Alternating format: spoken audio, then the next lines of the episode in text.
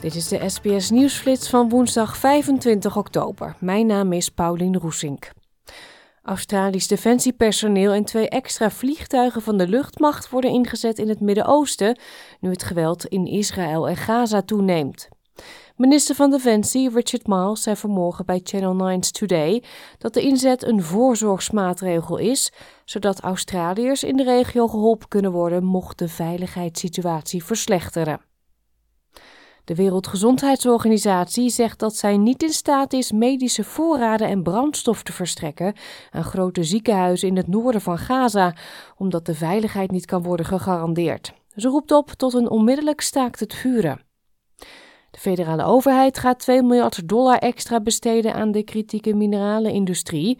Premier Anthony Albanese maakte dit bekend in Washington na de eerste bijeenkomst van de Australië-Verenigde Staten Taskforce voor kritieke grondstoffen. Er is een oproep om racisme in de Australische samenleving serieus te onderzoeken.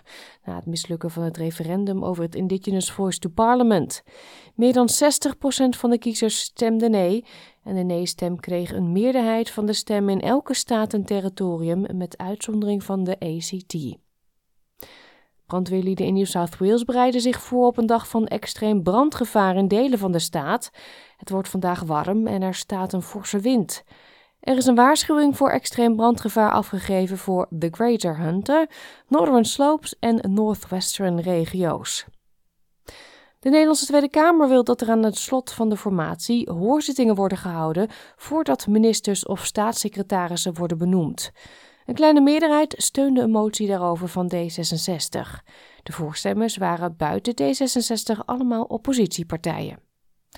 Tot zover deze nieuwsflits. Volg de SBS Dutch podcast voor meer nieuws en achtergronden of bezoek onze website www.sbs.com.au/dutch.